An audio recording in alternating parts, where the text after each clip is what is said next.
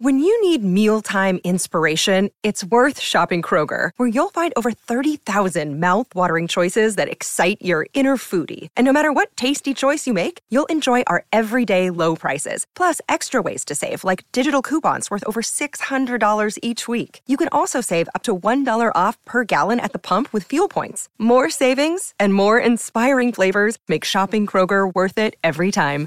Kroger, fresh for everyone. Fuel restrictions apply.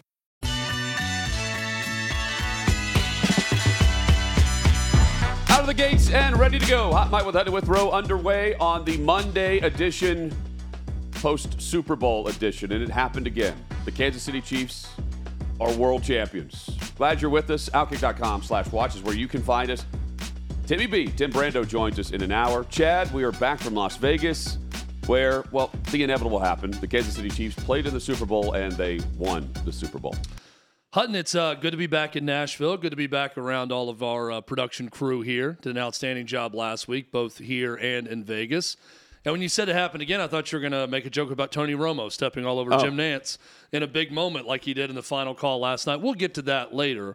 Uh, but what matters first is the biggest thing, and that is the Chiefs once again proving they cannot be killed even when they look dead this season. And we previewed it all week, Hutton, that it was going to be a huge challenge to beat Patrick Mahomes in this moment. The only one who was able to do it was Tom Brady and- the, the Tampa Bay Bucks a few years back. And once again, it was Patrick Mahomes back up against the wall. And what does he do? He goes eight for eight on the final drive to go down and score a touchdown, picks up two first downs with his legs also.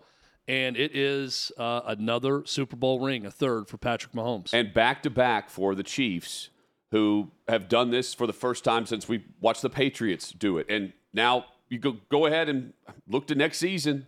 They have the chance to be, for the first time, the only franchise to three-peat. And in a an era of a passing league, points, and much more, well, it's dominated by one team that didn't throw the football all that well this year Kansas City.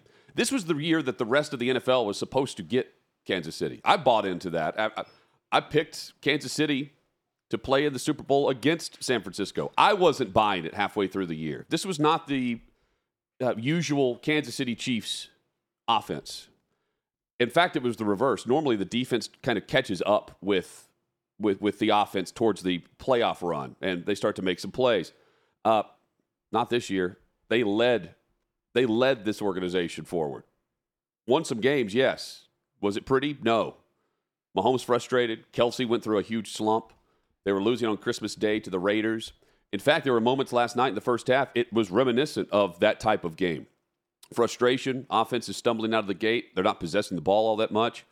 And, you know, while there were some some naysayers for, for Mahomes in the first half, I didn't hear from very many in the second half, Chad, on social media, because here is Chiefs wide receivers who are dropping passes. They lead the league in that.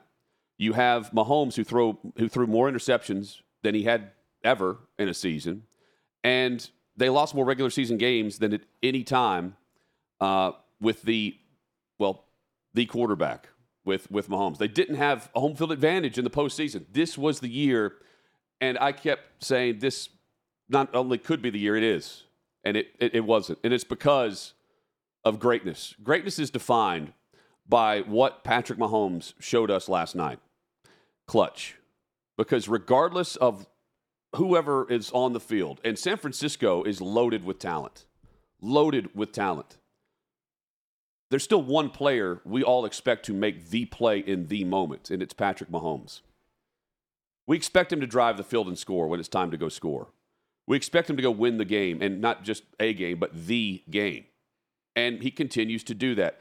No matter what San Francisco had, no matter the time of possession, no matter the superstar status on offense or defense, and the fact that, well, they had a 10 point lead, KC had Patrick Mahomes. And Chad, he is well on his way to being that GOAT status quarterback. Because right now, in the same breath of Tom Brady, you're mentioning Patrick Mahomes. You're not mentioning another quarterback currently or past. It's those two for this era that we are all a part of. And we're witnessing it in person just how great this greatness is. And he wins yet another one. Yeah, it's it's truly remarkable at this point in his career what we're witnessing, and and we are all witnesses. I'm not talking about LeBron James now. I'm talking about Patrick Mahomes. we are all witnesses to this.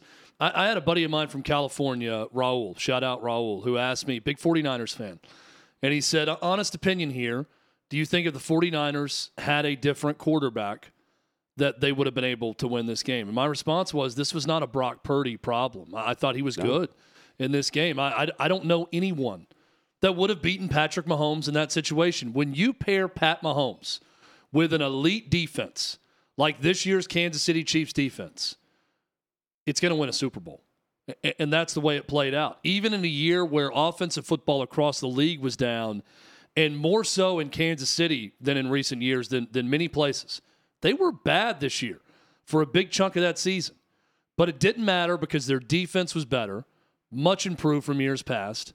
It's an elite defense, and you knew at some point that if Mahomes and Kelce got on the same page and found a way to beat great defenses, they were going to find a way to win in the biggest moments.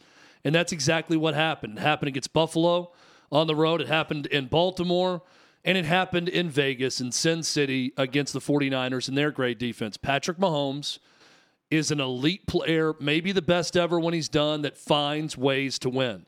Did it on that final drive, did it in points throughout that game.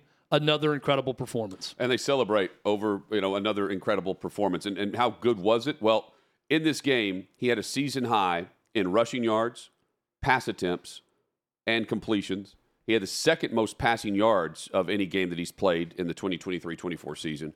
And it's a huge credit to how Kansas City adapted to what San Francisco was doing because KC scored their, their final three possessions were 12 plays, 11 plays, 13 plays. And they were able to close things out. Meanwhile, on the flip side of things, Chad San Francisco started extremely well. The finish, well, not so much. Well, and just you know these these little moments that are also big, right? I'm, I'm going to put aside the Moody. It was a missed extra point. He kicked it right into the line yep. on that one. That that everyone's talking about. That was a pivotal play. We all we all know about. But the ability to close out the game clockwise, the end of regulation, you know, the third and four, they have the right pressure, and the play may have been open, but Purdy doesn't have enough time. They heat it up quickly, incomplete. Chiefs get the ball back after the field goal, go down and tie it. Um, driving late, chance to score the touchdown. Once again, the right pressure in Purdy's face, even though Jauan Jennings wins the route, was going to be open for a touchdown, doesn't have enough time to hit it. Chiefs defense came up with two of those huge plays. I thought the 49ers defense at times came up with some huge plays also. They couldn't when it mattered most. Let me rephrase that again and say it one more time for, so everybody can hear it loud and clear. Could not when it mattered most. That is Kyle Shanahan. That is his career right now. The dude can coach ball.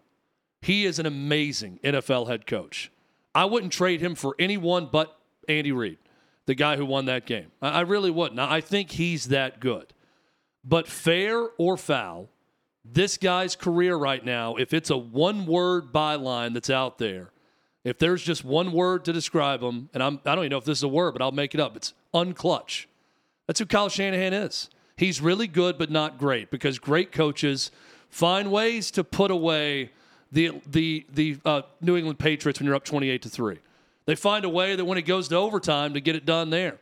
They find a way when you're up 10 in the fourth quarter, even with Jimmy Garoppolo as your quarterback, to win that game. They find a way up 10 a second time with a different quarterback in Brock Purdy, who I believe is much better than Jimmy Garoppolo ever was or ever will be. You find a way to win those games somehow, some way. This isn't on him solely, but when you look at 0 3 and that you are a coach associated with the only two overtime losses in Super Bowl history, that is a troubling trend. And while I think Kyle Shanahan is great, and there's not one decision that I solely put this loss on him, and there's plenty of personnel decisions and coaching decisions that got the 49ers to these two Super Bowls, fair or foul, the verdict is out on him right now. The narrative is he's a guy who can't win the big game until he wins the big game. That's how people will remember him. Yeah, I mean, it's not just the two Super Bowls. It as a head coach. Keep in mind, he was also the offensive coordinator of twenty-eight to three. That's what I said. Yeah, I mean, you And- find a way to put that away. and you- he's 0 2 in the only two overtimes in Super Bowl history But then as a part of it. But then you pair in the fact that the trends of these these games, while everything's different, like he's not fumbling the football uh, with a chance to go in and score early, th- those type things. Shanahan's offense is on third down in the Super Bowl uh, against the Chiefs, three for twelve, three for eight in the previous matchup against Kansas City, and in against the Patriots with the Falcons, one for eight on third down. That's seven for twenty-eight for a whopping twenty-five percent conversion rate on third down they throw the football way too much, and it, he can't help himself. I, I will say, uh, this is exactly the reaction that Dan Campbell's going to have if it happens again to him in the postseason, where he's going to go for it on fourth down, fourth down. Right now, he's got the benefit of, oh, this is just Dan Campbell. This is just what he does. Shanahan continues to throw the football when they should have been running the football to begin the second half on that first possession. Uh, they're throwing it. They're giving it right back to Kansas City in the, in the big opportune moments. It, that's he can't help it. He was doing that 28 to 3 and he's doing it now. That's who he is and it's caught up to him on the perception of what happens in the biggest moments. Yeah, and a few things that he's getting heat for right now. Uh, well, two that I'll give him credit for. The throwback with Jauan Jennings was a nice wrinkle, and one that completely shocked the Chiefs, which is tough to do with, with Spags and that defense this year. They they looked completely stunned when that play was happening, and then Christian McCaffrey sprinting to the end zone at the end of it. Uh, the going for it on fourth down and getting Kittle the ball there, getting Kittle the ball there, two catches, two catches for George Kittle. That was shocking to me that you get your best players. He's the best tight end in the game. Didn't he get hurt? or one of the best game? too. You got to get him the ball somehow, some way. So I, I, I put that on Shanahan. A shoulder injury, I think. The um oh no, he left the game and came back at one point. Went to the locker room with a shoulder injury. Wasn't moving it late, and then still came back and played. Um, the decision to take the ball in overtime. I know he's going to get criticized for that because it didn't work out. I don't. I don't have as big of a problem because the way he explained it. But I, I'm kind of going back to Dan Campbell on this too. Like I get it because it's just what Dan Campbell does, but I would never do that. I'll say the same here. I don't care what analytics says in that moment. I want to put my defense on the field first and know what I have to do offensively. I want to know if I'm going for it on fourth down. I want to know if they got a field goal or a touchdown or didn't score. I, I want to have that knowledge on possession two in that situation and not possession three right? His explanation was analytics guy says better to go ahead and score, and then if they go down and match, then we have the chance to win the game in sudden death on possession three. I, I don't. I, I get what he's saying, but I, it's not how I would have played it. Well, it, I, to me, it's a situational thing. Well, If your offense is just rolling and you know the defense for the, the opponent's been on the field the entire fourth quarter, Then maybe you take the ball. maybe you take it because you, you, you feel like you're going to score. You're certainly doing that in the, the regular season overtime rules. Um, but I mean, you're, you, with the opportunity to know if you're getting three or you get a touchdown to win, you want that information, especially in this game where it's just been back and forth. And I mean, the momentum really. I'm expecting Kansas City to go get points. You want to hold them to three. You want to open with knowing what you have to go get in that situation. Um, and so they're not going to rotate possessions in the second possession. Like, so it wouldn't be Kansas City last and then Kansas City first. Yeah, well, no, it, it- they would have then. You're playing the game, so there's going to be another possession. he's saying once they tie it. So he's here's Once- here's how he explained it. We're going to go down and score a touchdown. Right. They didn't, but we're going to go down and score a touchdown. If the Chiefs are able to get it on fourth down and go down and score a touchdown and match, then they would kick back off, and the game's sudden death at that point. So his thing is analytics. Our analytics department tells us we want to have the third possession. Confident in scoring, going to score. They can match. Then we get the ball for sudden death. Then a field goal wins it. At that point, that that was his line of thinking going into that whole sequence. But it is the knowledge that you must go for it on fourth down. The Chiefs may have done it anyways, but fourth and a yard or less than. They get Mahomes on the, the option where he keeps it himself and gets it easily. But they know they're having to go for it there, right? Because they're down three and they got to get at least in field goal range to tie it up at that point. That's the benefit you have on offense if you get the ball second. Well, but the one benefit that you don't have if you take it first is uh, the one thing that's not taken into account is you can go for two in the win. right. If you if you're down seven, you score a touchdown, you don't have to give San Francisco the ball back. You can go for two in the win or the loss. Sure. Um, and that's Sure. you don't have the chance to to have another possession if you're Kyle Shanahan. By the way, uh, Andy Reid said that they had already told the officials that they were going to kick if they won the toss. So that could go either way. We would have kicked the ball. The officials actually were on top of it right away. Still a couple of seconds on the clock in the fourth, and we had the extra officials on the sideline asking me what we wanted to do, and I said we'll kick off. Patrick was on the field, and he was the one that had to do it, meaning make the call. Um, but he said his, his analytics guy is the one that made that call. Mike Frazier, his analytics chief, does all the work on that. It gives you the opportunity to see what you got to do. That's what Andy Reid said. To me, it's a no brainer. The Unle- unless, unless the 49ers defense had been on the field, like the Chiefs defense was on the field the entire first quarter. Yeah, now they were on the field on the last drive, you know, but that was what a minute forty, a little over two minutes they were on the field Yeah. for that that field goal drive. So, but he, he didn't bring anything up about that. He he squarely said, uh, "My analytics team, we've talked about it, and this is our decision." Didn't roll them under the bus, No. but said in talking with them, we wanted the third possession because the third possession would have been sudden death. But I mean, yes, does not account for the other team going for two in the win does obviously doesn't account for you not scoring a touchdown and just getting three and then them scoring knowing they, they can that it's seven wins it which is exactly what happened in this game and i think you got to factor in the quarterback on the other side of the field in this. I mean just knowing that mahomes is unlike if you give him a, sliver he's going to take that opportunity. And if you don't put seven on the board that's all he needs. Uh, that's all he needs in that moment and he took advantage. You also have the, you know, the, the moments throughout this game, like the, the final possession, they end up trying to tie it there uh, and do on the on the kick, but I thought they were going to go score at the end of the game there. And They have get it to the nine, there. right? Yeah. Down to nine or Yes. ten. Yeah, and of the you missed opportunities on both sides throughout. By the way, this is a great game. We got, I mean, you, you have the back and forth, five different what lead changes or ties in the second half. Fantastic. yeah, it, it was good. Um, I would have liked to have had a little bit more offense early, but I think we got the offense. Just had a couple big turnovers Yeah, down in the, uh, yeah. the, the in plus territory for both, right? With the McCaffrey fumble and then Isaiah Pacheco on on his fumble. So you had some offense, and then drives ended with that.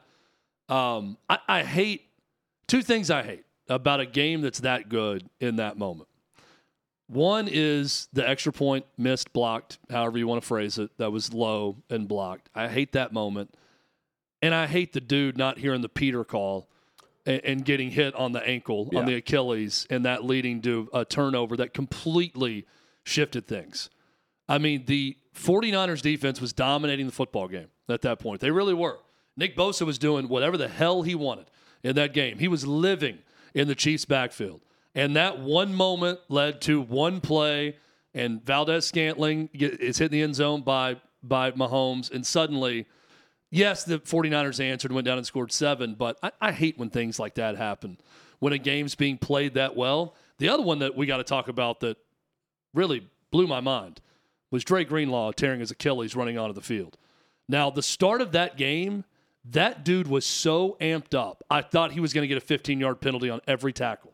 He bumped an official one time on accident, but he was getting up to celebrate a play. He bumped two Chiefs players on the first drive after a tackle. He was a missile to start that game, and he was amped up trying to take the field on defense and blew his Achilles tendon. And that is arguably the best defensive player, the best linebacker for the 49ers, certainly this year. Um, that was huge in this game, and I hated to see that one. Yeah, and- they the defense was still dominant. I mean, they held KC to 19, you know, in, in that moment, um, and one of their best players are out. The uh, the backup for him is a former Vanderbilt safety, I Oren believe. Burks. Yes, yes, Yeah. and you could tell like the the there was some some shock from the players as he was taking the field and he realized he was done. Uh, it, it's also crazy to me. Most of these Achilles issues happen in this non-contact type situation. Um, yeah, random, random. Yeah, I it just sucked. it it's looks injuries happen, but dude sprinting onto the field tears his Achilles is not something you want to see in a game of this magnitude for either team. So that was a bummer to watch. And I'm not saying Dre Greenlaw, you know, wins the game for them, but I'd like to see him in instead of the former Vandy player Oren Burks in, in those moments. I want to see the starters in the game to see if he can make a play that affects the game where maybe the Chiefs don't go down and score that touchdown to win it in the end. And I don't I think Burks did really well in his stead. He wasn't a huge negative factor for the 49ers. You just hate to see it. And, shout out to Steve Spagnuolo, who's not going to get much mention today. Um, defensive coordinator for the Kansas City Chiefs. In their four playoff victories, the Chiefs held the Dolphins, Bills, Ravens, and 49ers to a total of 63 points. That's how you win games when your offense isn't doing very much. 63 combined points in these games. He only had the one opportunity at head coach, right, with the, the Giants? Rams. Oh, he was with the Rams too. Mm-hmm. So too, okay. Because I was thinking, watching his defense this year, I'm like, why is this guy not getting more love for getting another chance as a head coach? But I think having the two opportunities probably cements it. Yeah, and he's the first coordinator, defensive coordinator, to win uh, four Super Bowls with two teams. He was with the Giants and the Chiefs for these. For these uh, best Super Bowl winners now, as updated with Patrick Mahomes. You've got Brady with seven, seven Super Bowl wins, five MVPs. Joe Montana with four and three MVPs. Patrick Mahomes with three and three. His one loss, by the way, in the four Super Bowls he appeared in was to Tom Brady and the Bucks. Jerry Rice has three Super Bowl wins, one Super Bowl MVP. Terry Bradshaw with four Super Bowl rings, two MVPs, and Charles Haley, five titles, combined with San Francisco and with Dallas. And then there's Mahomes. He's, go, he's on the board right now with Brady or Montana, or he's on the board with uh, Brady and who was the other one under the, under the age of 30 that continues? There he is, Troy Aikman. Troy Aikman. Before turning 30. Um, Spagnuolo, by the way, just interim head coach of the Giants. I, I remember him being DC with the Giants. I thought he was also elevated to head coach at one point. So still just the one opportunity uh, for Spagnuolo as St. Louis Rams head coach from 09 to 2011. Um, you see a guy like that, that his performance with the Chiefs, and I do wonder why he doesn't get some some opportunities to be a head coach again with only that one shot. But his defense was great. It's just so dangerous to put that level of defense with Patrick Mahomes. I go back to Peyton Manning's first Super Bowl. They only won when their defense became elite uh, in that year, right? Back in 06 with that defense. It's it, Patrick Mahomes could win with mediocre defenses when he's at the top of his game. But in a season where he wasn't at the top of his game, he got there by the end of the year, and the defense was consistent throughout. The defense was great.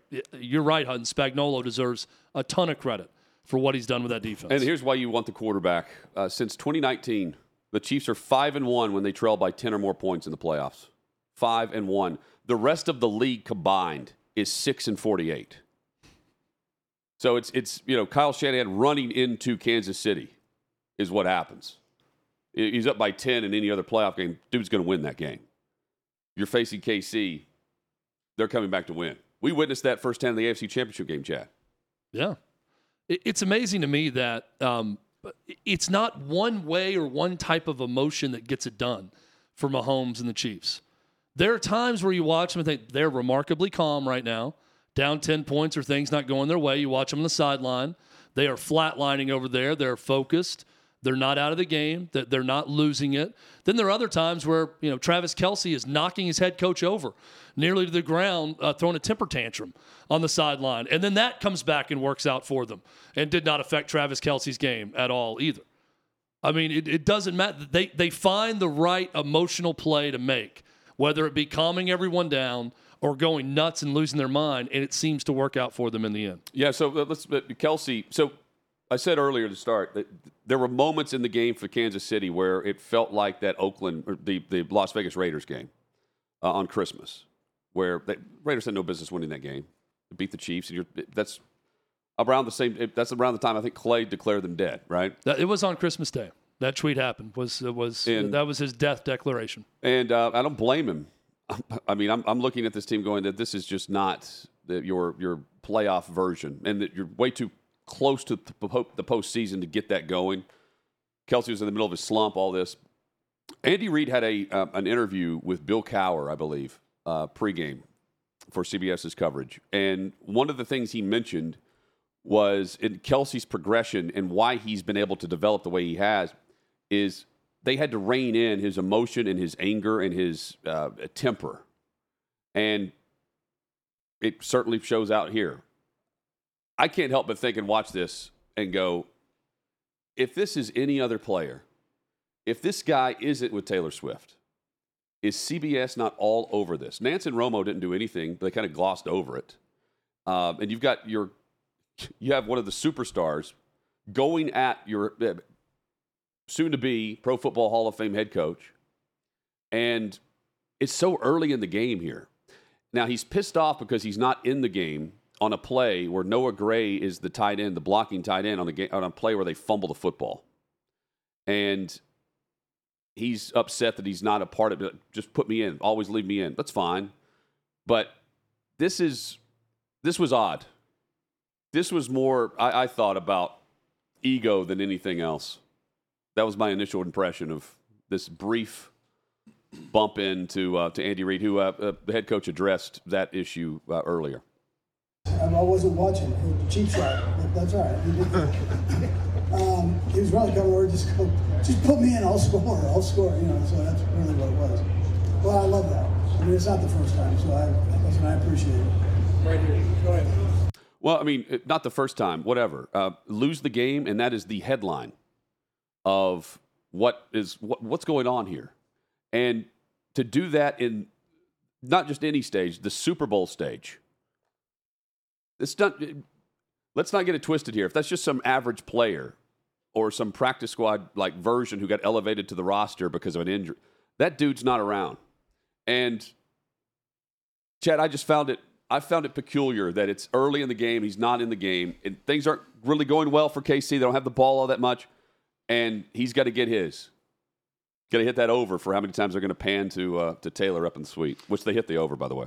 Well, I, I'll take it a step further. I mean, if that was um, Antonio Brown, who's a great player, right, and had a, a bit of a track record for some some antics on the field at times. I mean, I, I think the bro- let's highlight the broadcast first.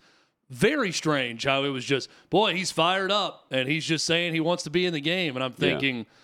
Uh, security should be escorting that guy away from the coach in that moment, or a teammate should be over there getting in his face saying, "Dude, chill out. Go go sit on the bench for a second. I, I- thought they really soft pedaled the whole thing. Yeah, and maybe maybe a teammate did. We just didn't know because we weren't shown that. well, he needs to apologize. Uh, I, I don't think he did post game, but I mean, No, Patrick Mahomes yeah, looked like a lunatic after the Bills game when his guy was lined up off sides. He went after every official.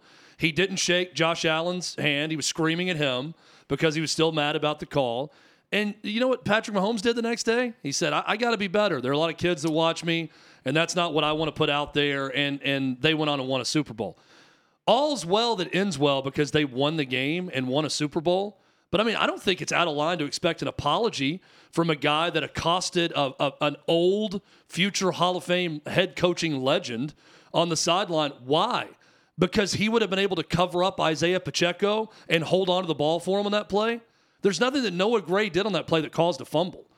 It was an odd overreaction in that moment, almost as him to say, You used the word ego, Hutton. It was like him saying, "Eh, God punished us for taking me out of the game, and that made Isaiah Pacheco fumble the ball and give it to them because he's not affecting that fumble one way or the other.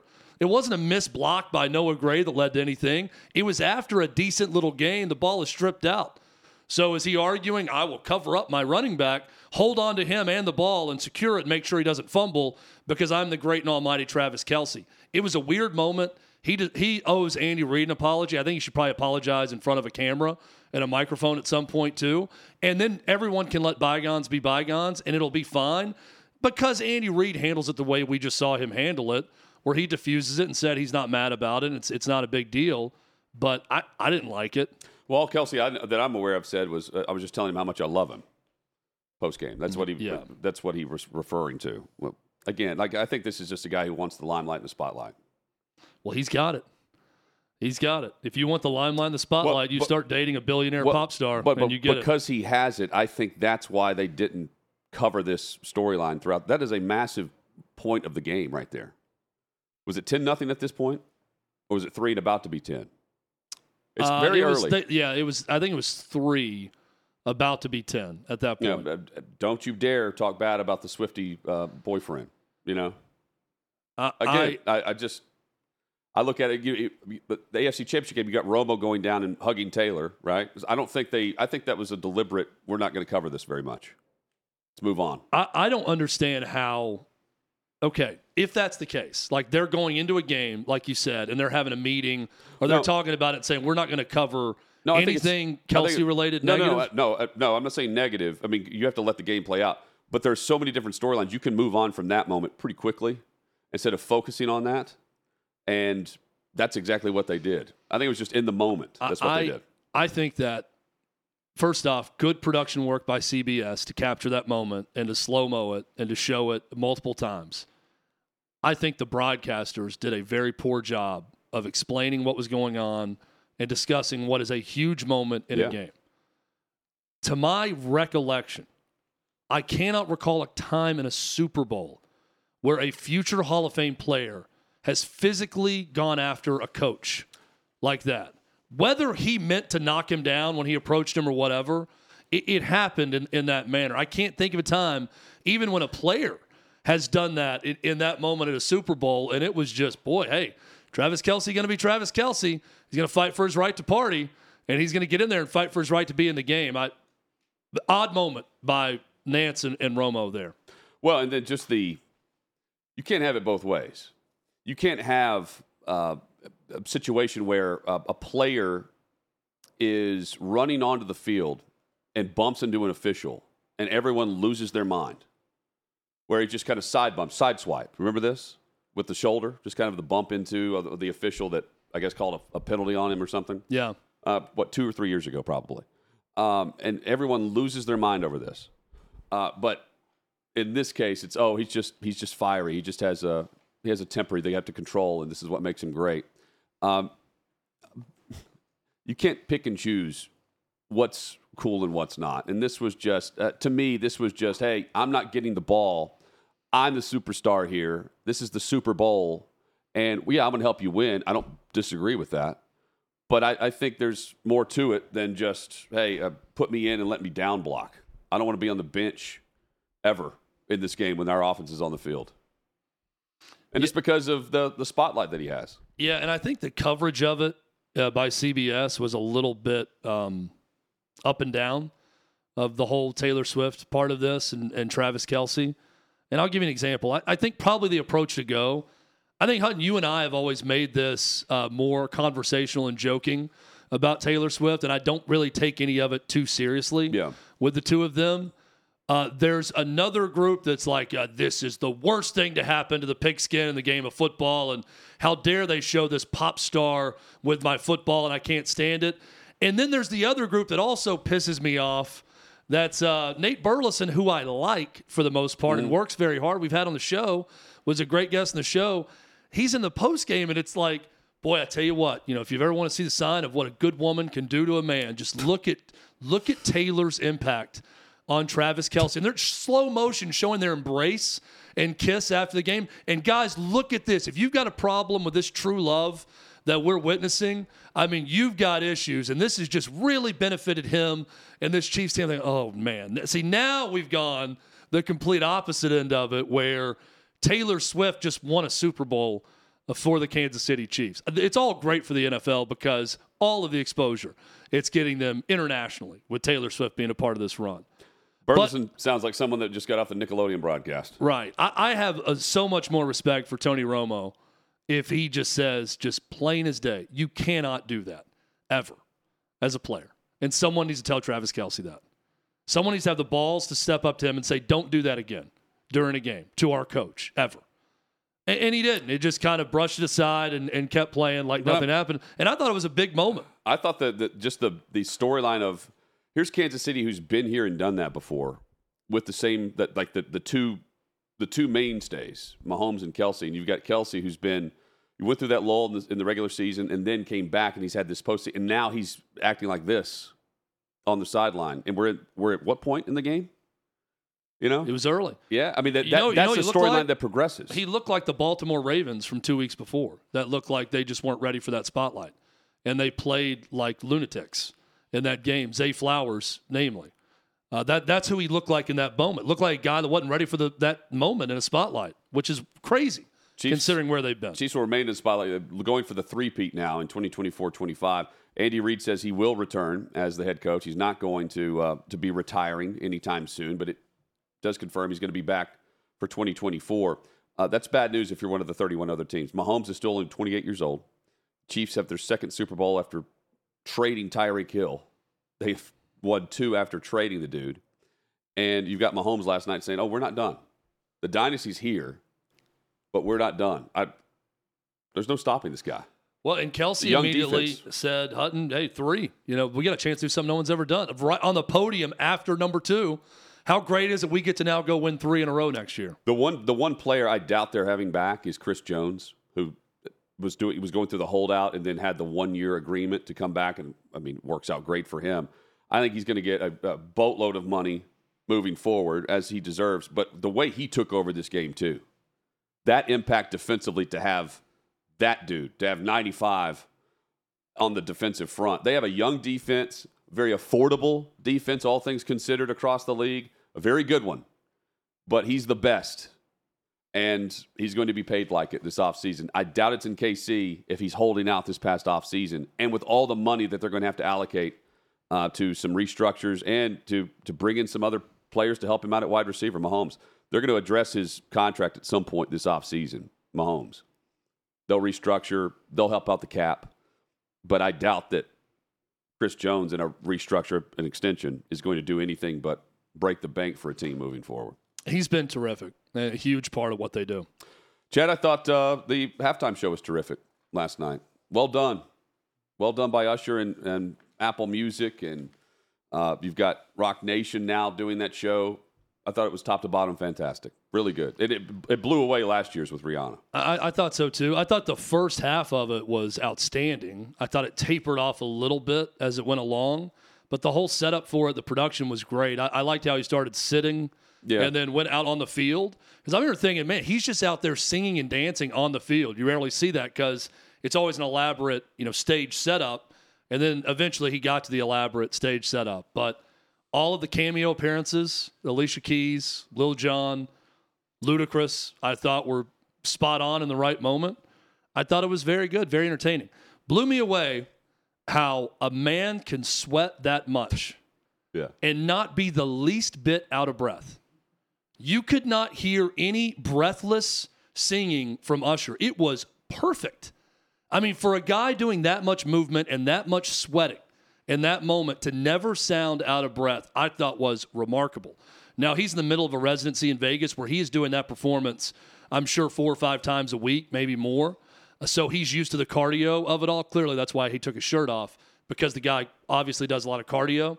But to not get out of breath in that performance with that amount of movement, I was I was blown away by that portion of it. Yeah, that, those, I don't know that how you confirm this if you're not protecting the guy, but I mean, I would take their word for it.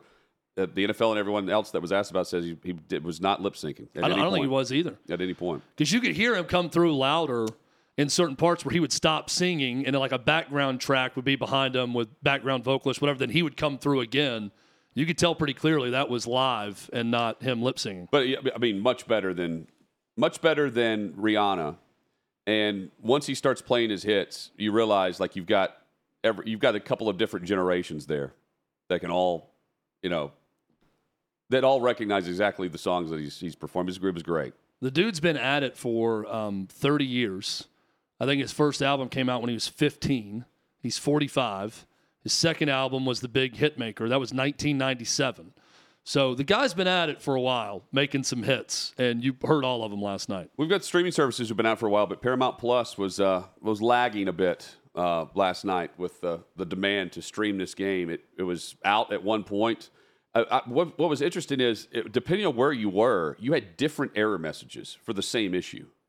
I found that weird. I don't know why, but you, you go on, you can see screenshots of what people are getting. It's a different version of font and everything, just uh, how it came across. But then once it actually started playing, it started, you know, lagging a bit behind, skipping a bit. This is this is exactly what the NFL and ESPN are partnering up to, to solve together. The NFL wants a huge media uh, company to come in and fix whatever they want to do.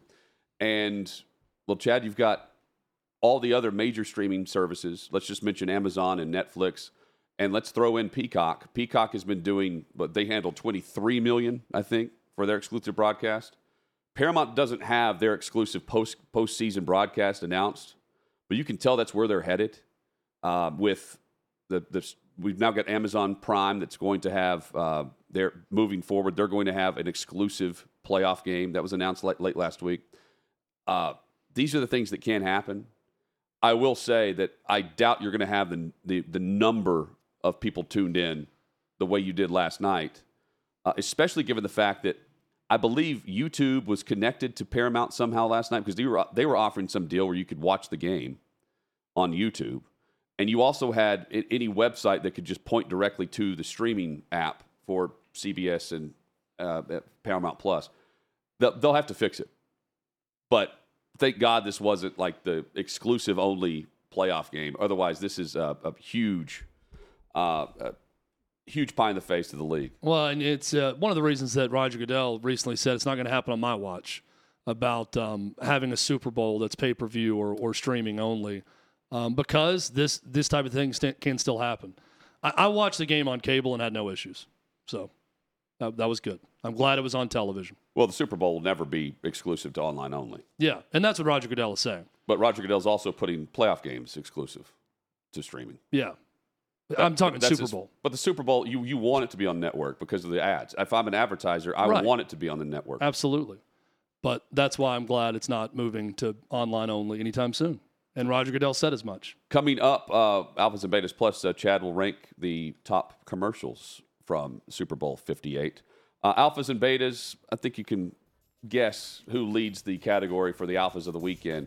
Betas, well, several different options for us. That's next on Hot Mic.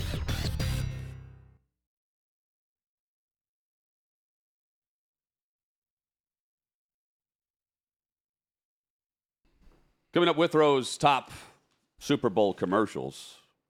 Hot Mic with that Withrow rolls on across will- the Outkick Network. I will orally tell you about Yeah. the commercial frame by frame. Yeah. Because we cannot show any of them draw- for a reason I have no idea. I'll draw why. stick figures on here and I'd you. love to get an actual detailed explanation at some point about that.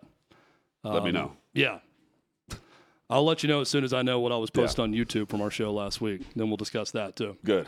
Chad, um, I can promise no Super Bowl commercials will appear in those videos. I I will tell you that. Even though those damn commercials were released early, which I have a big problem with. You pay for the Super Bowl spot. I- you, you run the spot at the Super Bowl the first time, then you push people to YouTube to go watch it again. no, you right? can't be seen there. yeah, I, yeah, I don't know how they do it. Yeah. How do they get away with that? All these places, I know. all uh, these mon pop podcasts that I'm watching top 15, 20 YouTube or, or commercial breakdowns on YouTube, showing the full commercial the whole time. Mysteriously, still operational. Unbelievable how It that really works. is. It really is. It's something to be. We'll have to get a something to behold. social media expert on to explain sometime on the show. Chad, um, Love to have that interview live.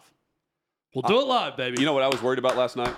I was worried about nothing last night, but my Uh, couch and how many wings I, I was consumed. worried about Kelly in Vegas being right yet again. Oh yeah, She took 49ers money line. she did. and I, you know, I was all in on Kansas City saying because uh, originally I wanted to go San Fran. I mean, they were built to win a title, and going against Mahomes for the two previous games, uh, and and and losing big against Buffalo and then Baltimore. There's no way I was going to bet against him, and both her and Ariel And Clay. and yes, everyone was on. And, and then I heard a stat that of the last, it's either the last 20 or 30 Super Bowls where Vegas has set the line, they have been wrong in, in terms of like the winner and the spread itself twice. They've, they've, they've, Really? they've gotten the, the, the game wrong twice. Um, Like the winner, like picking the team that's favored hasn't has Yeah. lost only twice. saying. like within the and, and counting this point spread Right. as well. Um, I so if you, if the underdog wins, they're winning within that spread, or I don't know. Uh, I saw this and I'm thinking, oh, I'm I'm screwed on this Kansas City bet because everybody was in on KC, and the line did the line close exactly where it opened at two and a half? I believe it did.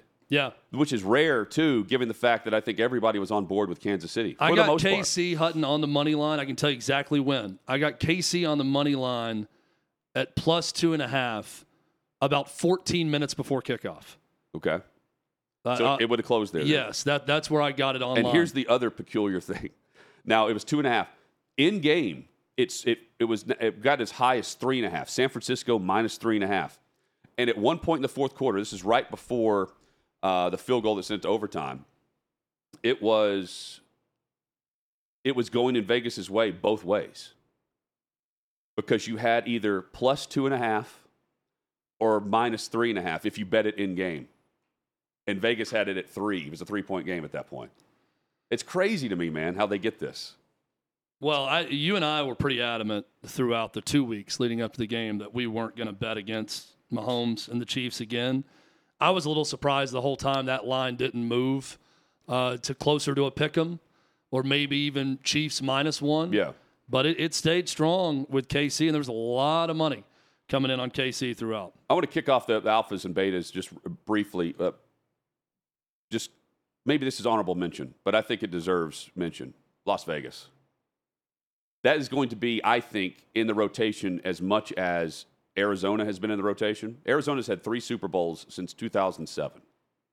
They had the helmet catch, they had the Malcolm Butler interception of Russell Wilson, and they had uh, Kansas City's victory last year.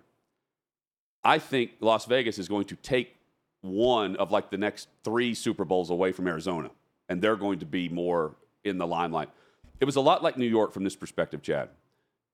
In 2014, I believe was the year. There were places you would go and you did you had no idea that the Super Bowl was in town. You could do that in pockets in Vegas too. And it still crushed.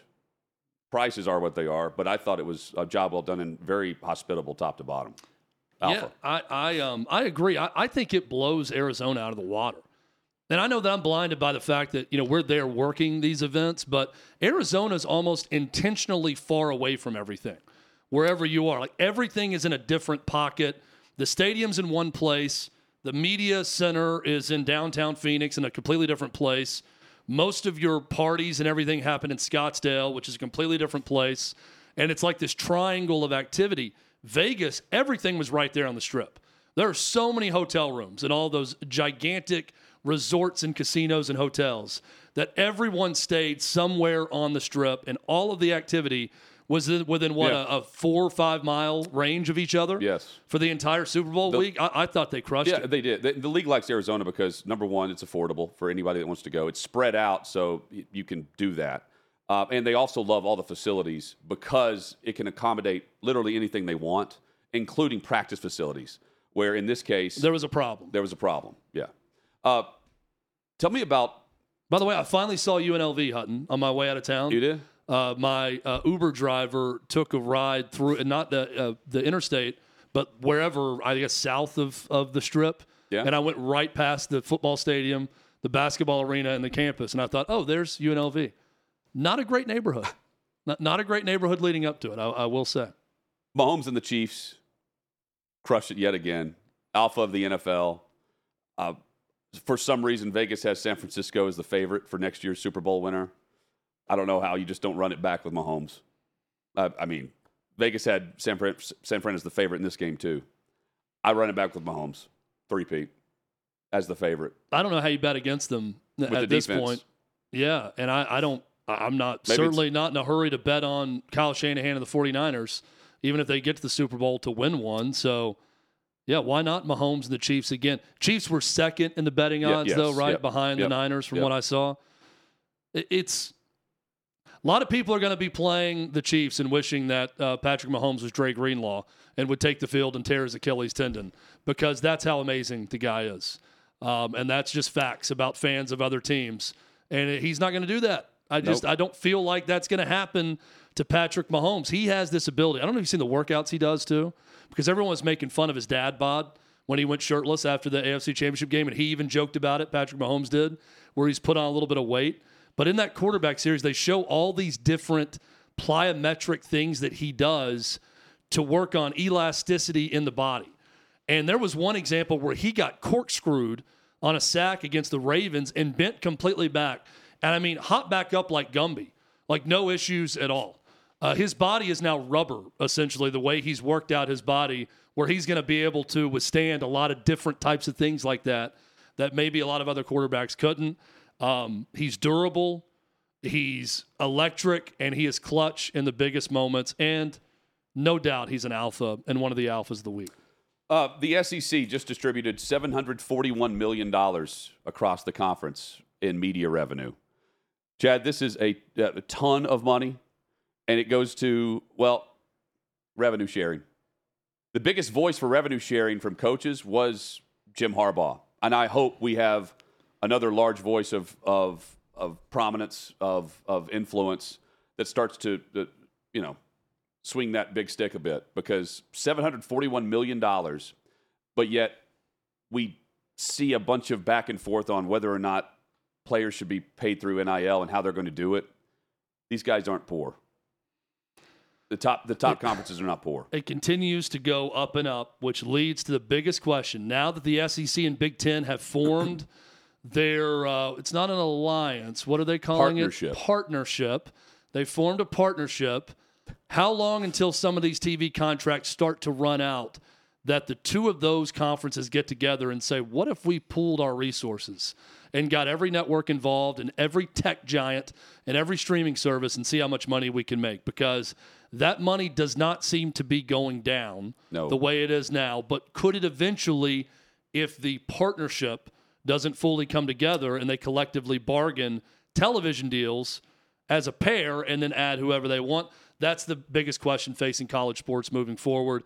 And we'll probably find out in the next two or three years. 2029 is projected the SEC will distribute to each team over $100 million in 2029. Chad, uh, beta of the weekend, what Temu?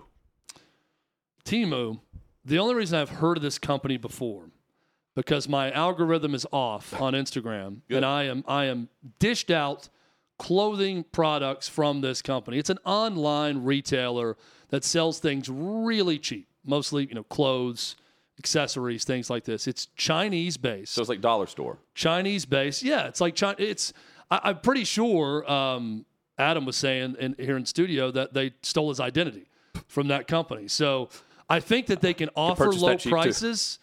Because they take your credit card information and give them to other people. Okay.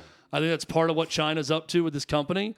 But they they bought like three or four Super Bowl ads, and they were all the same cheesy, animated, stupid spot with prices popping up and awful music and everything else. I, I would hum the tune for you, but I'm afraid YouTube would take us down, even though this won't get posted on Maybe YouTube, X. so I won't. Uh, but it was terrible. And they're betas because they like to take your credit card info and sell it, apparently, and because they ran four Super Bowl ads with that money, and each one was the same, and each one was equally terrible. Uh, for me, uh, uh, betas of the weekend, uh, Nantz and Romo in the pairing, because they had a year to get this right. You know, this was. Have we surpassed the year uh, marker, the 12 month marker, guys, where it was the they brought in Romo for the for the meeting with CBS execs? They flew to Dallas to meet with him. They went to his home and Okay. had like an intervention with him with Sean McManus and Yeah. the CBS brass. And I, I think it just, I think some of his issues, and again, I, I don't know.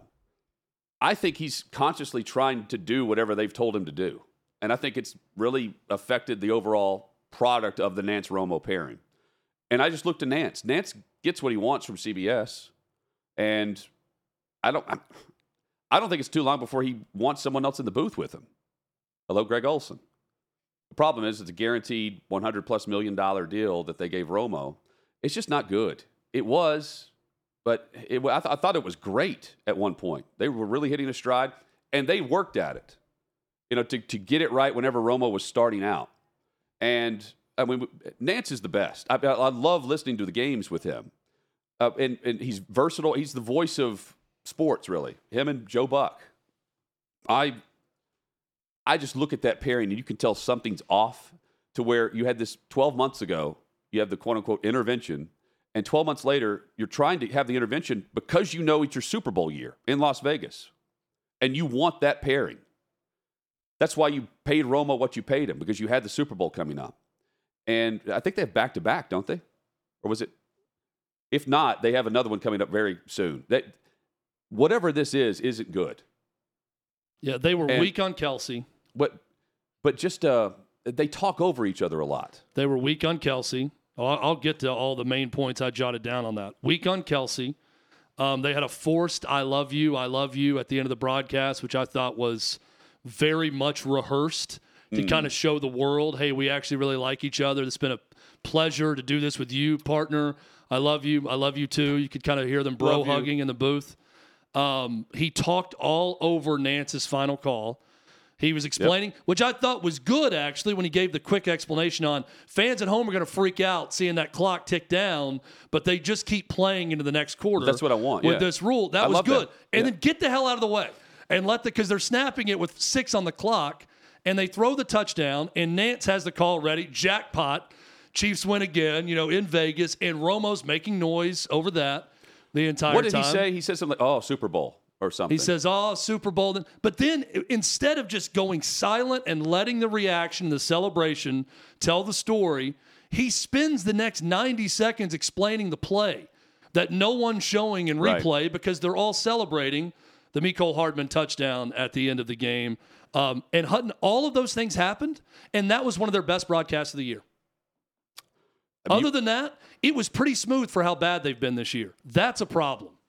That Timmy- is a problem for those two. Timmy B's with us right now. This is a great segue into Tim Brando, uh, who joins us. Uh, a longtime uh, voice on CBS, now with Fox Sports, and just simply one of the best. He knows about good and bad No doubt. partnerships in, in broadcasting with a broadcast partner. Tim Brando, good to see you, man. Hope things are well. Good, fellas. Great to be back with you again. How really much- is. And uh, hope you had a great Super Bowl Sunday. And now maybe we can start uh, paying attention to college basketball for, Yes. oh, let's see, maybe two weeks, three weeks before the before the It's time. selection Sunday gets here. Yeah, it is time. Did you hear what we were saying there? How much did you get catch of our Nantz Romo discussion? I just caught the end of it. Um, and listen, uh, we all live in glass houses, you know, guys that Sure, do what yeah. I do for a living. So I have much respect for Jim Nantz. Uh, don't know Tony, uh, really. Um, I did think that he was, um, and this again, just an observation from Sure. 30,000 feet. And I understand that um, maybe what I say, because of what I do, uh, carries a great deal of uh, responsibility and, and hopefully some authenticity. So I'll deliver it as best I can. Full disclosure, I'm really close friends with Jim Nantz. Think a lot of him. Uh, he was a very welcoming and warming uh, signature voice and face of CBS when I joined forces. And uh, when we got the NFL back at CBS back in 1998, his move to the NFL today created the opportunity for me with the college football today on that same set on Saturdays with uh, Lou Holtz and Craig James. And then a year later, Spencer and I were together, and we've been, you know, joined at the hip for the last uh, quarter century since. So um, you got to take some of what I say here with the understanding that I do have a really good relationship with Jim. I, I thought their first year together was dynamic, um, and a lot of that was because of the enthusiasm that that uh, Romo brought to the booth. I thought it reinvigorated Jim in a lot of respects, and I thought they just had a remarkable year. I thought, uh, like a lot of other people, and you saw the critics, a lot of the very same critics that are taking shots at them ad nauseum now and have been for the last year, maybe two, uh, were singing his praises uh, to the point where when he got a when he got a new deal, uh, my old boss and now outgoing chairman of CBS Sports, uh, Sean McManus, greeted him with an $18 million deal, which changed the entire pay scale uh, for television analysts in in uh, in the National Football League. So, in a lot of ways, Tony Romo was to the uh, NFL analysts what Tiger Woods was to the PGA Tour professionals. Okay, Yeah. uh, but but uh, since that time, uh, the further away from uh, the game, and when Tony came in, remember he was a current player, so he knew the teams, knew the coverages, knew the way the game was being played. So so much of what he was bringing, uh, and it was a lot of pre-snap predictions on plays and that kind of thing. It was refreshing to a lot of people, including me.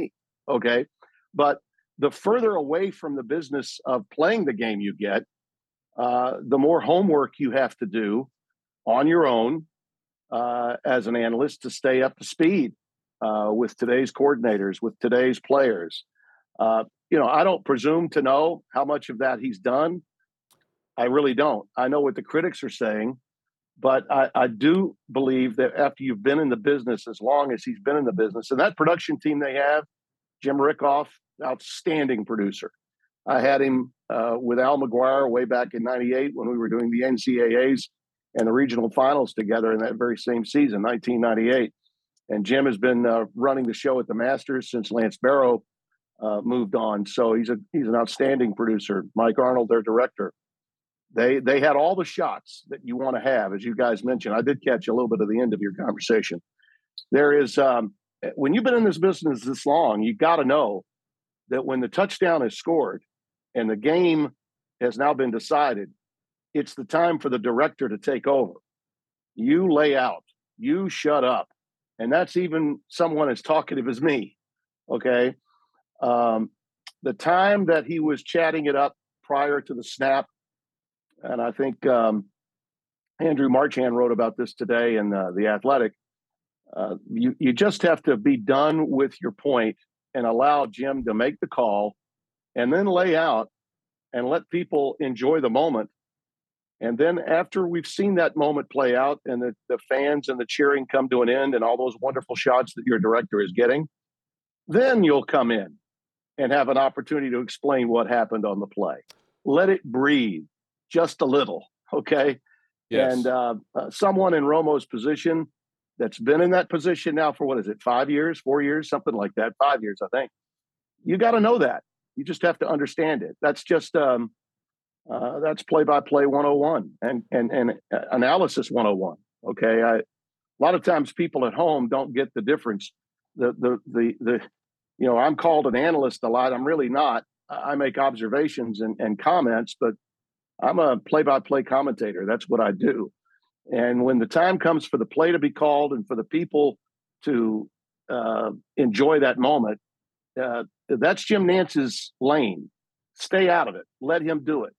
And then let the, the crowd at home and the crowd uh, that's watching those gazillion people that we have enjoy that moment while the producer and director get all the shots that you need and uh, and then there'll be ample time. You got a long post game show. You'll be ample time for you to explain uh, how this happened. Um, I, I, think that uh, romo's energy and enthusiasm has not gone away but i think that uh, over time uh, and with the different you know the reps that you get you have to you have to have uh, great judgment. You should exercise great judgment uh, that's what 90% of the job really is, whether you're a play by play guy or an analyst. You've got to have good judgment on when to, to implement the knowledge you have and impart it to the rest of the public and when to allow the public to, to uh, enjoy the moment like everyone else in that stadium.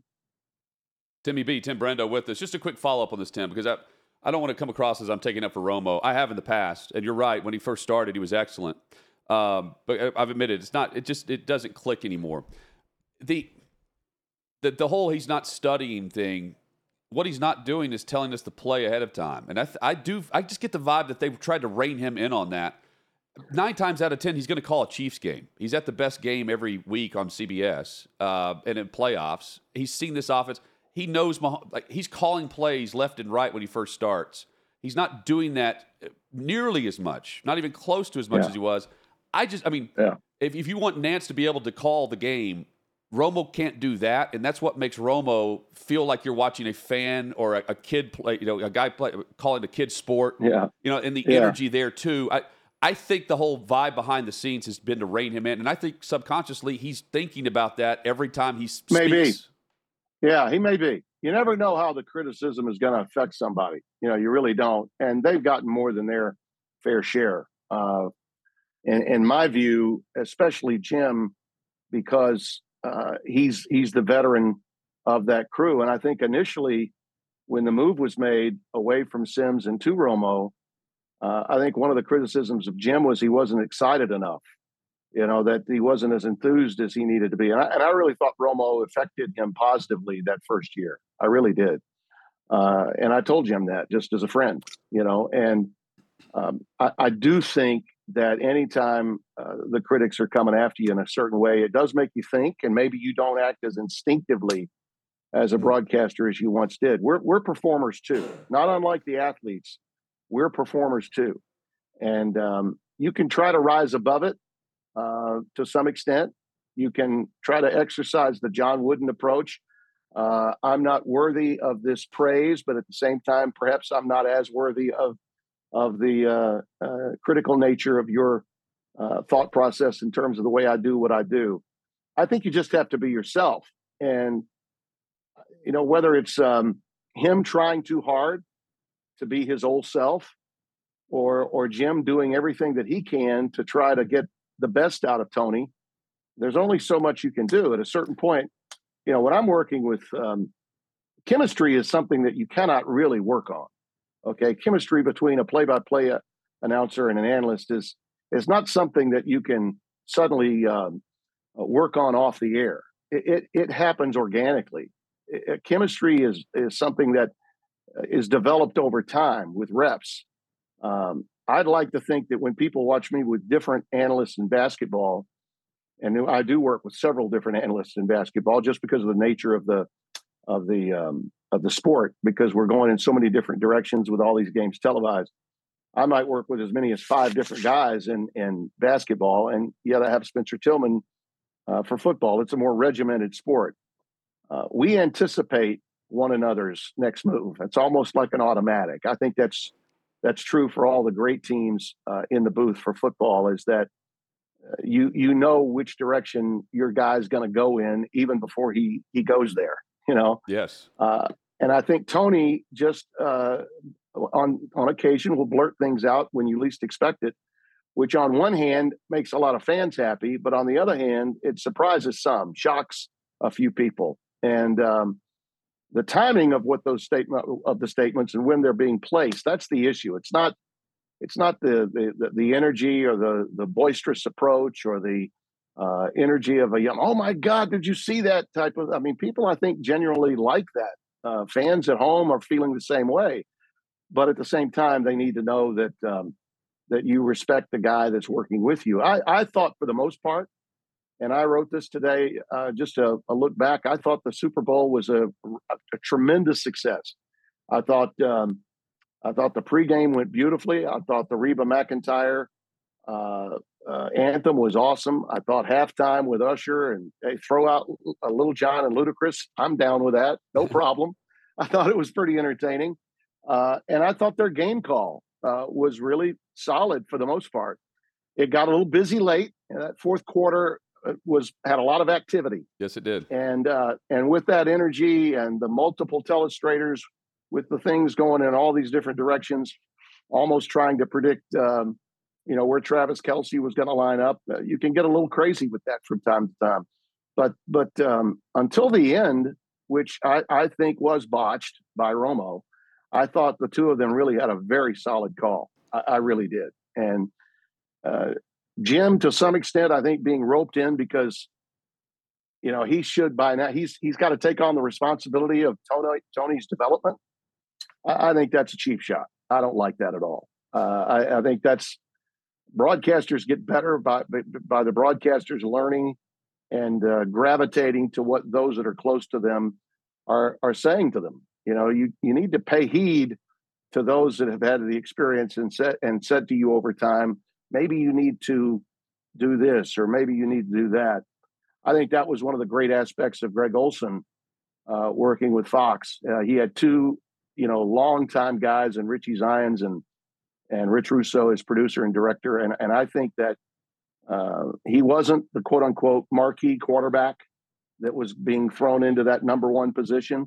As a result, he was very coachable, and I thought that he he quickly became uh, maybe the best out there. You know, he's certainly. I, I think the world of Troy Aikman too. I, th- I think he does a great he's job. Great. Yeah, I agree. But but Greg Olsen is, uh, even though he's being replaced uh, reportedly by Tom Brady, I still think he's got a hell of a future. Uh, stock up on that guy moving forward. Yeah, we interviewed him in Vegas. Terrific and, and a great broadcaster. We agree. Tim, I'm, I'm a glutton for all things Super Bowl not just the food. So I watched every bit yeah. of pregame coverage, including the hour long documentary you were looking live leading into the pregame yeah, coverage yeah. on Brent Musburger and the start of NFL Today with Phyllis George and, and Irv Cross and everyone involved with that show, Jimmy the Greek.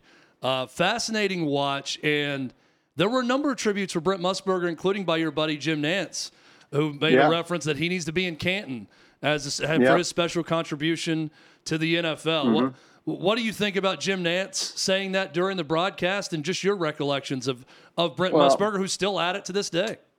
Well, one of the one of the things about um, Jim that we have I have in common with Jim is uh, uh, we're we're historians of sports television.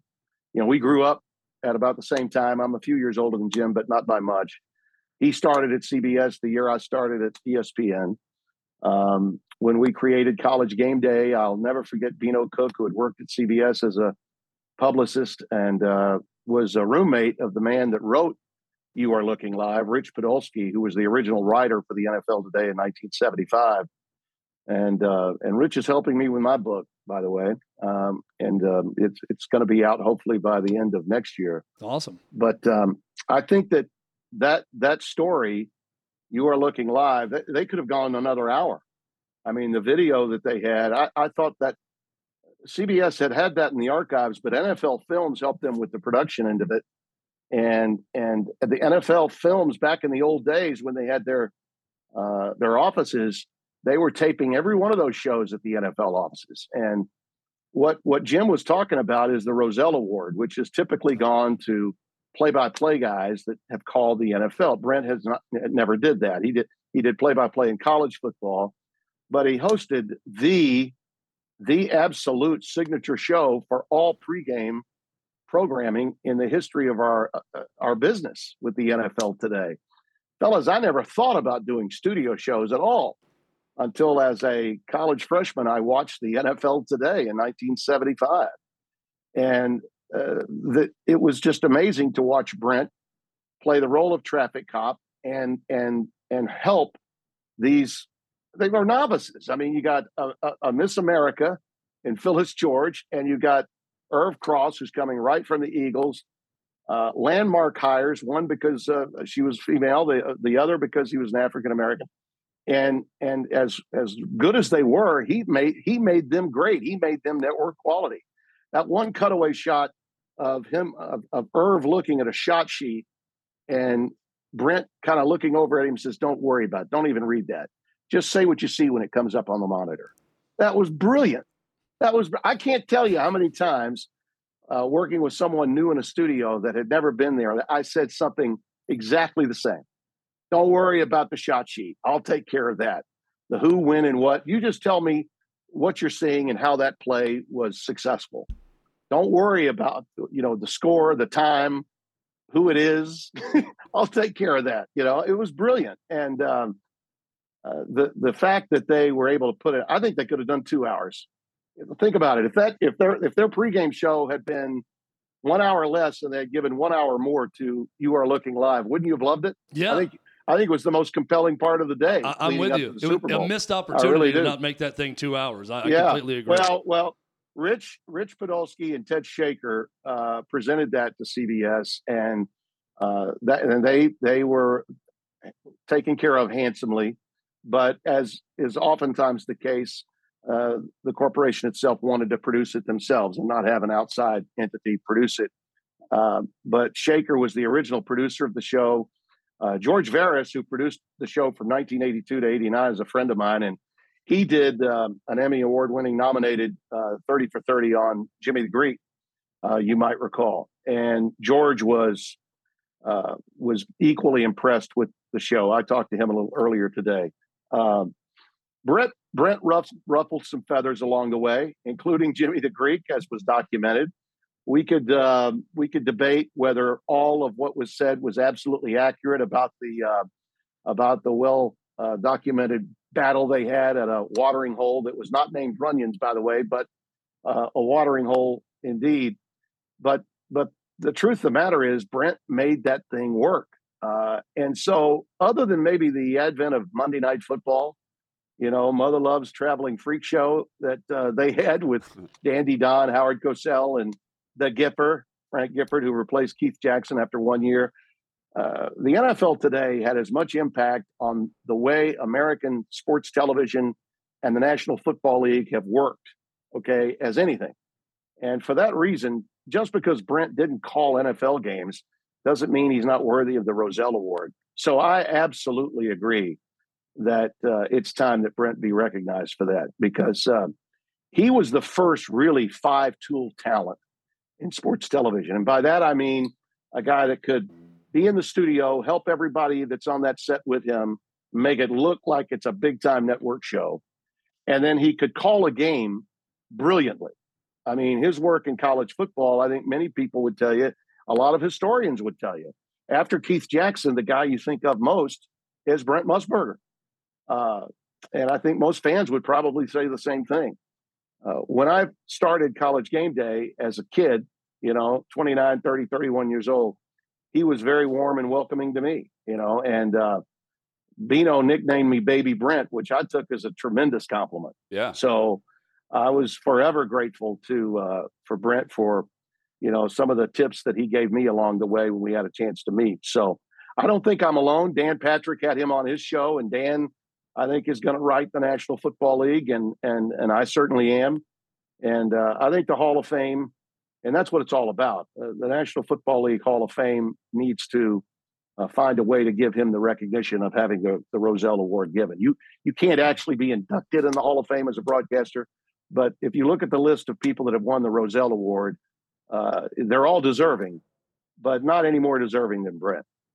Really cool. Musburger, whenever he was uh, calling the, the Oakland Raiders, uh, came into the Titans radio booth. That was going through the, the visiting yeah. lineup with me, just getting the little tidbits and he would, he yeah. Would, the way he wrote down things, it was it was awesome. He had his own you know, language, really. It was just shorthand, and was able yeah. to re- reference it during the game. I, uh, time for two more, and maybe two minutes each here, Tim. Uh, I want to work okay. in two. First, okay. the partnership between the SEC and the Big Ten, and what this means for leadership moving forward, for where we're headed, and and the fact that Sankey's even saying, you know, we've got to do this because no one else will. Exactly. I think Greg now knows that, you know, trying to get uh, Charlie Baker and the rest of the politicians and the people uh, on Capitol Hill to to help them out, it's not happening. I mean, Washington's so screwed up. There's no way that's going to happen. And there is so much revenue at stake. You know, they're trying to negotiate a new television deal to start in 26 uh, for the college football playoff, the expanded version. Heck, they're trying to find out if anyone's really interested in these quarter quarterfinal games that start next year. Right. That right right now, uh, I, I don't know who, from a linear point of view in television's that interested. Maybe they'll do it on streaming. I don't know. Maybe ESPN does it for the same amount of money they're paying for just the semifinals and finals. I don't know, but uh, they've got a lot of moving parts going on right now. Uh, they have a committee made up of a lot of the other college football playoff commissioners uh, and people that are involved trying to determine all that. But the revenue and the expansion process being what it is, I think Sankey, because of his background and understanding the infrastructure of the NCAA, he was once a compliance officer for the Southland Conference before he became commissioner of the Southland Conference years ago and was on the infractions committee with the NCAA. That was his background. It was one of the reasons Mike Slive hired him as an associate years ago. Uh, so his background is in governance in that respect. Tony Petitti, my old boss for nine years as an executive producer under Sean McManus at CBS, he understands television inside out and what will sell and how much from an inventory standpoint uh, the, the college football playoff really should be worth at, at 12 teams. And by the way, as I mentioned to you before, I feel very comfortable telling you in that new TV deal, the big one, the one that could include more than just one entity carrying the college football playoff, they're going to go to 16 teams, fellas. They don't want teams one through four sitting on the sideline the first week. They want those teams to have home games against teams 16, 15, 14, and 13. That's I'm telling you, that's going to happen. So uh, to make that happen, they need somebody like Petitti that has grassroots understanding of how much the networks are willing to dole out and and whether anyone in our business now is capable of coming up with all of the money that it takes i really doubt that given the economy that we're f- facing today Uh, I think at least two entities will likely in the end be involved because the money that they're talking about relative to how much each game is worth, including the quarterfinals, is a lot. It is a lot.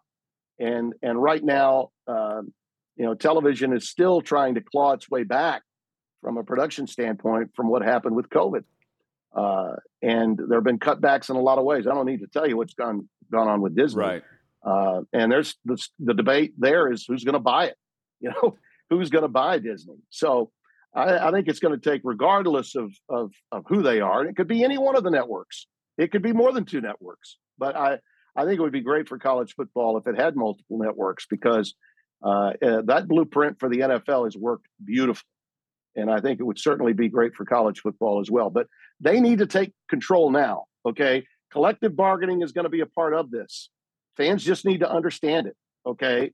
And oh, by the way, regardless of what you may think about the player's intent or the, NIL and the portal are not going away. And the only way to finance it and to take care of it with the understanding the players are going to get a piece of the pie is by having a, a collective bargaining agreement done.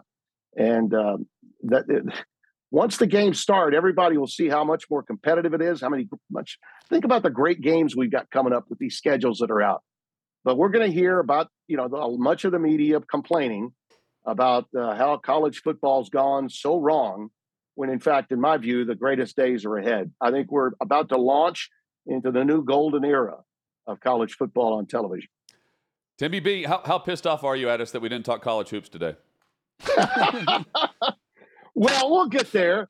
You just you just need to have me back before the Big East tournament. If it wasn't the day after the Super Bowl, if it was even Thursday, if it was tomorrow, yeah. we'd have one shining moment. We would have been asking you about college basketball, but the day after the Super Bowl well, has to be football only. So we'll, we'll, get you back on to talk you. college hoops and you had me on the spot too. It's never easy talking about your colleagues in our hey, business. Uh, but it's I just, hey, look, I, I, I ask you about that because no one is criticizing Jim Nantz that I've seen. He's awesome. Yeah, I think all yeah. the criticism is all about Romo's end of that. So I, I, haven't heard much at all about. Usually, everyone says on Nance, "Well, the guy's great. You know, he's good at everything yeah. he does and every sport he does." It's it's yeah. way more on Romo. But no and criticism of your oh, visits with no, us. We, we love anytime, Tim. We really appreciate it. Not putting you on the spot. We like having the conversation with you. Hey, thank you so much. Well, appreciate it. Same here. You know, I'll always answer whether I like it or not. You know, I'll always give you an answer. So, Can't wait to have you back on. Thank you, Tim. You bet. Thank you, fellas. Providence Friars breakdown coming up next yeah. time. Timmy B. Timmy B joins us. Tim Brando. He's got all. he best, knows man. all. He knows all. One of the best. Coming up, Chad knows all when it comes to Super Bowl commercials. He's got them well, some of them rank the top, the, the best of the best. I'll give you. I'll give you a quick ten pack of what jumped out to me. Yeah, let's let's do that coming up. Hot Mic with Hutton Withrow.